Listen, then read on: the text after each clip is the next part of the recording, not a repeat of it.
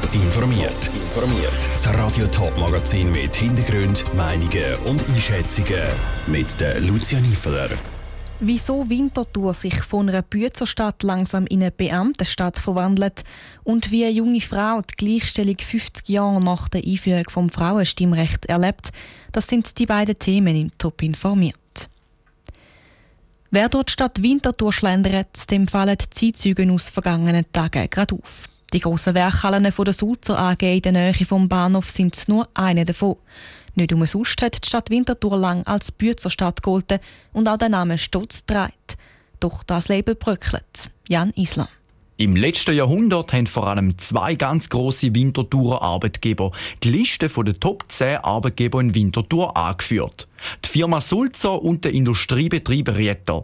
Die zwei Unternehmen sind aus der aktuellen Liste der Top-Arbeitgeber aber rausgefallen, schreibt der Landbot. Neue Spitzenreiter ist die Stadt Winterthur. Winterthur macht gerade einen Wandel von der Büzer zur Beamtenstadt durch.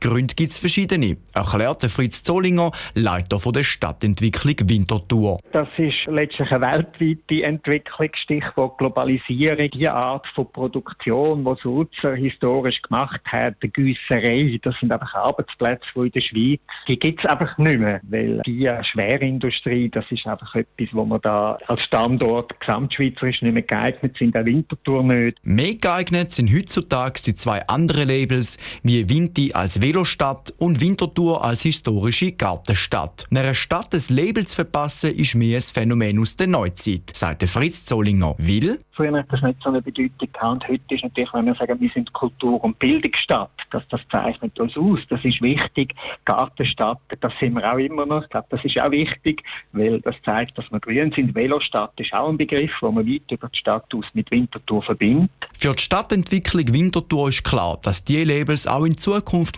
aufrechterhalten werden. Darum hat auch die Stadt schon einen Plan in der Hinterhand, erklärte Fritz Zollinger.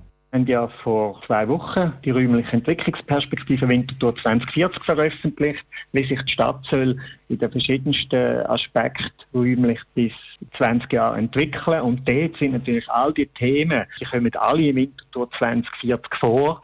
Den Titel Büzerstadt darf man Winterthur aber nicht absprechen. Im Top 10 Ranking der grössten Arbeitgeber der Stadt Winterthur finden sich auch heute noch zwei grosse Winterthurer Industriebetriebe. Der Beitrag von Jan Island. Die beiden Industriebetriebe in der Top 10 sind Zimmer Biomet auf Rang 7 und Burkhardt Compression auf dem 10. Platz. Auf Platz 1 und 2 stehen aber unangefochten die Stadt Winterthur und die Versicherungsgesellschaft AXA. 50 Jahre ist es her, dass in der Schweiz das Frauenstimmrecht eingeführt worden ist. Unsere Bundeshauskorrespondentinnen und Korrespondenten haben zu dem Jubiläum mit Frauen aus unterschiedlichsten Alterskategorien geredet. Heute ist die Reihe an der Michaela Lois. Sie ist bei der Einführung vom Frauenstimmrecht noch gar nicht auf der Welt. Cosette Espinosa. Die Michaela Lois ist 26. Sie kommt aus Genf, arbeitet aber jetzt für ein Jahr zu Bern. Beim Eidgenössischen Büro für Gleichstellung absolviert sie ein Hochschulpraktikum.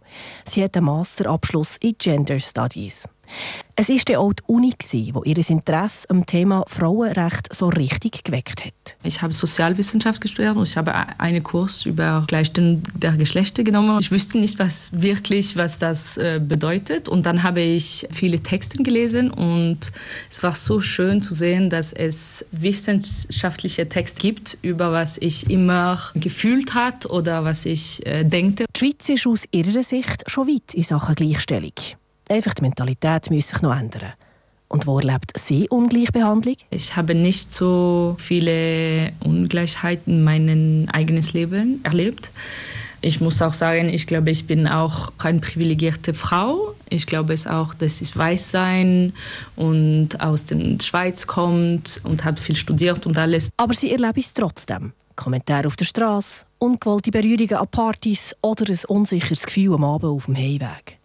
Und Michaela Lois merkt immer wieder, wie sie im Vergleich zu den Männern weniger ernst genommen wird. Ich glaube, weil ich eine Frau bin, dann nimmt nicht alle mich seriös. Zum Beispiel, wenn ich äh, von meinen Studien spricht oder meine Expertise, dann haben immer alle Leute sehr viele ja, Meinungen und sagt immer, oh, das ist so so. Und ich, ich sage, ich habe das fünf Jahre studiert, ich bin Expertin in diesem Thema. Und ich glaube, wenn man zum Beispiel ein Mann das etwas anders studiert, dann, dann kommt nicht nur jemand und sagt, nein, du weißt nicht, was du meinst. Für sie sei der Frauenstreik am 14. Juni 2019 ganz ein wichtiger Tag gewesen. Ich sehe ein, auch im, im Uni-Welt und auch im, ja, im ganzen Gesellschaft, ich sehe ein vor 2019 und nach 2019 in, äh, in die Schweiz auch in jeder Gemeinde. Jetzt gibt es zum Beispiel eine kleine Gruppe mit Frauen und sie sprechen über Frauenrechte und alles. Und vorher war es vielleicht nicht so weit in der ganzen Schweiz. Der Frauenstreiktag ist für Michaela Lois ein Tag, den sie nie mehr wird vergessen wird.